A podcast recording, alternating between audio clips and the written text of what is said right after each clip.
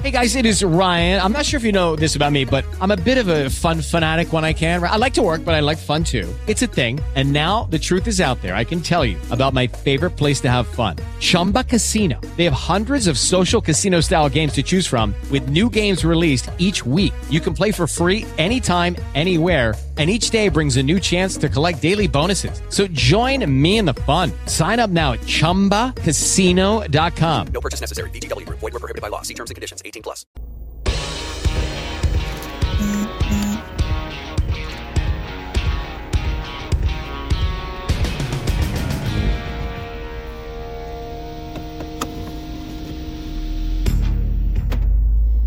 Welcome to 30 Minute Reviews. I am Adam, and I did almost fuck that up again. And I did that a few weeks ago on accident.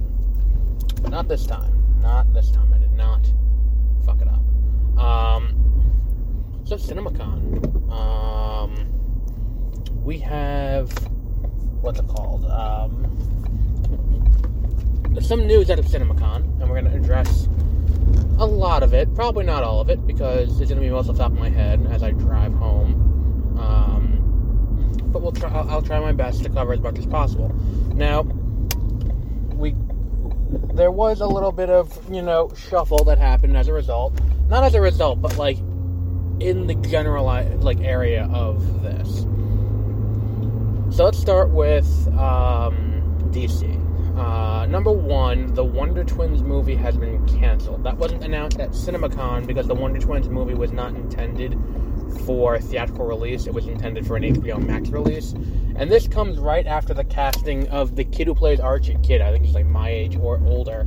Um, but the, the guy who plays Archie on Riverdale, he was cast as uh, one of the two, in the, obviously the male of the two, in the Wonder Twins movie. And since then, you know, they have canceled the movie. And I think this is part of the restructuring at Warner Brothers. I think Discovery is looking at things now, and they're like, who the fuck wants a Wonder Twins movie? Um, we did talk a little bit about how the, what's it called? The, um, like the, what's what I'm looking for here? The, uh,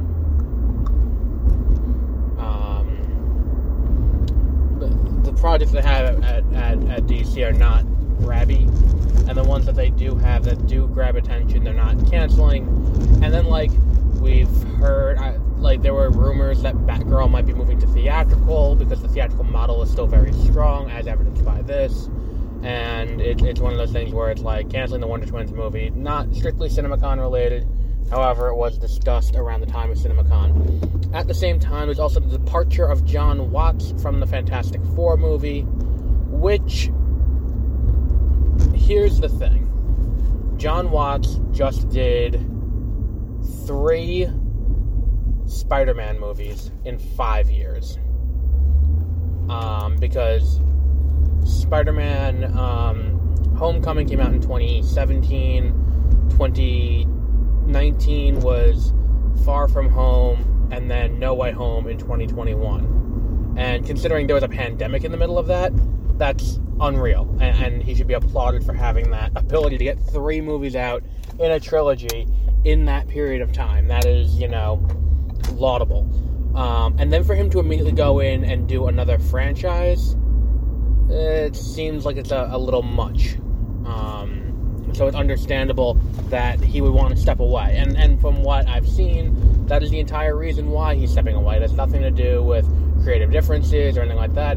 It's just like, look, I I spent all this time doing these movies, and I want to take the time to go out and do my own thing. It's the same reason why the Russos have stepped away from Marvel for a little bit to do their thing, independent. Um, so the the issue is um, let me see like with that i understand why he's stepping away i'm, I'm totally you know i'm not holding that against him. He, he's doing what he thinks he needs to for his career which is you know who could fault him for that. Um, and then justin lin has departed um, fast 10 or fast x the next fast and the furious movie um, due to creative differences. As reported today it appears that that may have something to do with um, what's it called? that may have something to do with uh, Vin Diesel being a what's it called, being a, a pain to work with. Again, not something that I know firsthand. It's just an article I read this morning while I was getting ready to go to the DMV and then to work. And it, it is, if that's the case, it would not surprise me. Um, and uh, it, it like, uh, it's just one of those things where it's like, look, just don't be an asshole, people. Um, they do have a new director. I don't remember his name specifically. I do know it is the guy who directed The Incredible Hulk for Marvel Studios as distributed by Universal. Um, that movie is um, it's fine, it's perfectly passable, and he's the one who's you know if he's going to be doing this, it could be a good movie. And if there's one thing that can be said about working on that that movie, he knows how to work with someone um, who who has a bit of an ego on them. Because allegedly Ed Norton has that giant ego, as evidenced by his replacement in Avengers and beyond, where it's like, look, Ed Norton is no longer playing the Incredible Hulk. Um, now it's Mark Ruffalo.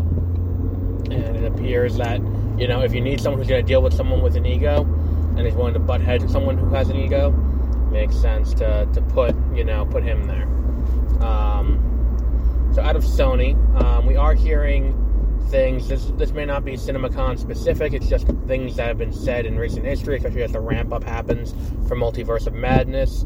Uh, Sam Raimi um, has expressed a desire to do Spider-Man 4, as has the screenwriter of Spider-Man 1, 2, and 3, as has Tobey Maguire, as has Kirsten Dunst. Um, which begs the question: When is this movie coming out? When is this movie coming out? Because at this point, if everyone involved wants to come back and do it, and the audience has an appetite for it, as evidenced by um, Spider-Man, uh, what's it called, Spider-Man uh, No Way Home, um, and you're gonna put, you know, hiatus for um, before you do, you know, the sequel to No Way Home. It makes sense to me to to throw what's it called to, to be like, look, here is um, what's it called? Here we're gonna do uh, this movie. It also makes sense to do with Amazing Spider-Man three. Um, now that you've seen that, just do it in conjunction with Marvel Studios because it's obvious that Marvel Studios has a little bit better finger on the pulse when it comes to their movies being quality. That said, Venom 3 was confirmed, um, and there was a reshuffle of release dates around the Sony uh, Marvel movies. Namely, I think uh, Madame Web got moved up. Um, it's also coming out next year, as is Morbius. Um, this year's Spider-Man um, Across the Spider-Verse has been delayed to next year, and Spider-Man Beyond the Spider-Verse, which is part three of those movies, has been pushed into 2024, which feels like a fictional date. Um, so, with all of that going on, the the question becomes, you know, Venom three is is happening for reasons. Um, I, I mean, look, I'm not I'm saying for reasons, but Venom 2 was know, Venom was not a good movie. Venom 2 or Let There Be Carnage was an even worse movie. Um, I don't think you're to get unless you're to have Venom facing off against Spider-Man. I don't think you're to get an interest in that movie. Um, so look, let's see how it plays out and let's see how it goes. I don't think there is the the same level of interest in that. And there are so many other characters you can do movies with. Why are we doing you know, villains? Why are we doing villain movies? You can do, you know, Spider Man 2099. You can do a Miles Morales live action movie. You can do, um, there, like, you know, you can do, like, Black Cat. You can do, like, there was that Black and Silver movie that was being kicked around for a while, and I'm like, oh shit, that could be pretty cool. Um, but no, that wasn't it either. And looking at broadly what's going on, I, I don't understand why we're, we're still doing this. Um, maybe Discovery needs to acquire Sony and fix that too. Um, so, what else is there to address with with this uh, with, with, what happened here? Uh, they showed off footage from Lightyear. They showed off footage from Multiverse of Madness. Um, so uh, Disney didn't have a huge showing this year at CinemaCon um, because I don't think financially it behooves them to do that because it's not like they have to go in and worry about selling to exhibitors like, hey, we need you to go and put Multiverse of Madness in theaters. We need you to put Love and Thunder in theaters. We need you to put Black Panther in theaters. I don't think they need to sell the exhibitors on that. I think the exhibitors are going to do it anyway. The what what, what Disney and you know Marvel and all of them need to do is they need to sell audiences on it. So for Disney, the bigger event is going to be D23 in August, and if D23 is going to be their big thing this year, it doesn't make sense to also do a big showing at CinemaCon. Um, so all of that said, you know, Disney, you know, showed off some cool things. They showed off the trailer for um, Avatar: The Way of Water, which will be the, you know, which also works as a title to a Avatar: The Last Airbender um, sequel. Um, but that will be the what's it called? That would have been a, a, a title that would also work for Legend of Korra. Um, but that will be the title of you know Avatar two. They doubled down on the release date, which is going to be December sixteenth. Um, which you know, based on from what I've heard from people who were at the event, I mean not personally, but from what I've read online, the the result the response has been fantastic to all of that. And if the response is that fantastic, and if the movie is as good as it is, I mean, I'll see. Uh, presumably, from what I've heard, the trailer is going to run before um, Multiverse of Madness. So when I see Multiverse of Madness on on Thursday, that will be weighed into the what's it called? That will be weighed into the thing. It's, let's see how well it actually plays in a Dolby Cinema, you know, experience. Um, especially when we've now seen like Avatar was groundbreaking at its time. I'm, I'm, when they rerun Avatar in theaters in September, I am going to see it. But my question is, how well does it hold up? And the question for the Way of the Water is, like, what we're going to be seeing in the trailer for Way of Way of the Water is going to be the what's it called? It's going to be the this is the like sometimes when you see a trailer, you'll see pre-viz or not 100% completed CGI. At this point, that CGI is done. So this is what the movie's going to look like.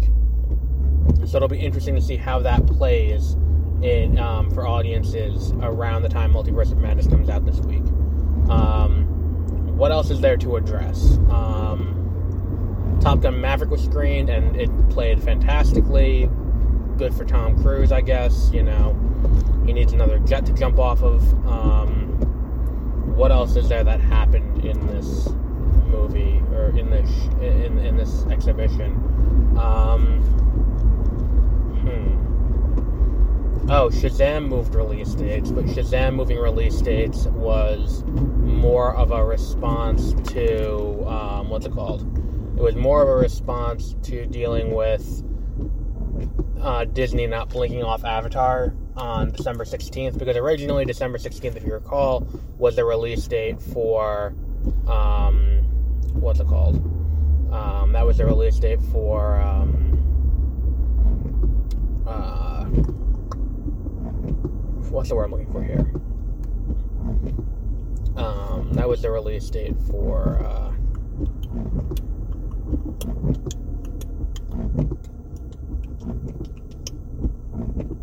Aquaman. Aquaman was going to be opening against um, what's it called? Uh, against uh, Avatar. Rather than opening the two against each other, they elected to. Um, Aquaman got moved as part of the most recent reshuffle, where Aquaman would not come out this year, come out next March, um, and then they would move back Black Adam to um, next year. In uh, they move Black Adam back to October um, or late September into October, and then they would move Shazam from next year into this year in December. At the same time, they would have, um, and that would be opening against. This is certainly a move that this guy's doing right here. Um, wow. That is something. Um, I just watched someone drive into oncoming traffic so that way he wouldn't have to wait for the light and he is not an emergency vehicle or a police officer.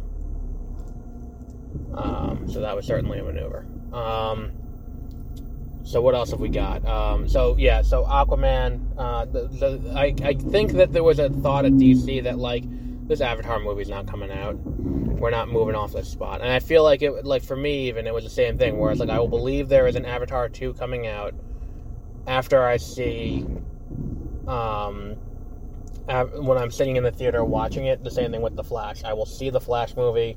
Uh, I will believe the Flash movie is coming out when I'm sitting in the theater and the movie starts to play. Until which point I do not believe there's a Flash movie coming out.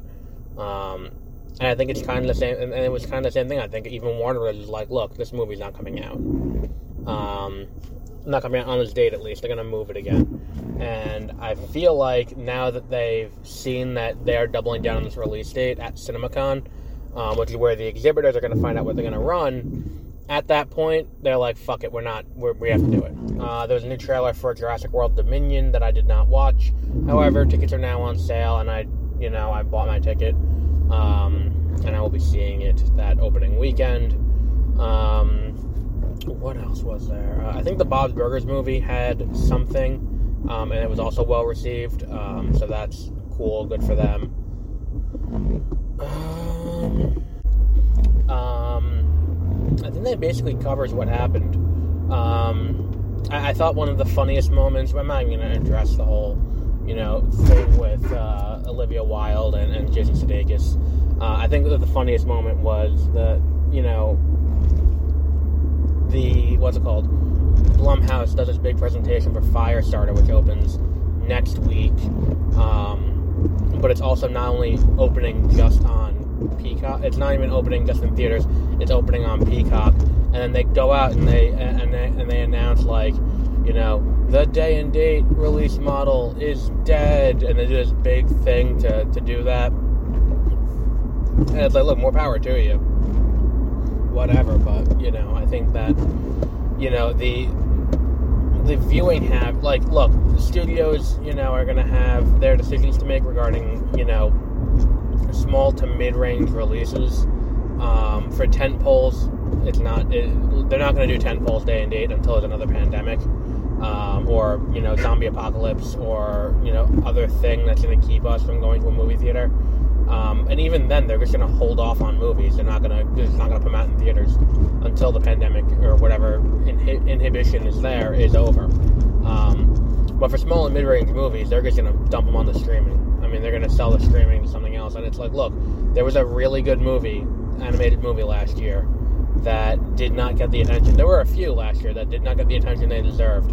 Um, but Encanto got all the attention, and it was because of shitty distribution practices. And I would say that is Raya and the Last Dragon, which was a perfectly fine movie and very well done. And it got, you know, it got very little attention because it I don't even know if it played in theaters. It was Disney's, you know, premiere access. You had to pay thirty dollars to watch it, and I paid thirty dollars to watch it, and I'm like, well, is it worth thirty dollars to watch this movie, especially when it's go, gonna go on Disney Plus later? No. So like, it didn't have that where you know Encanto did.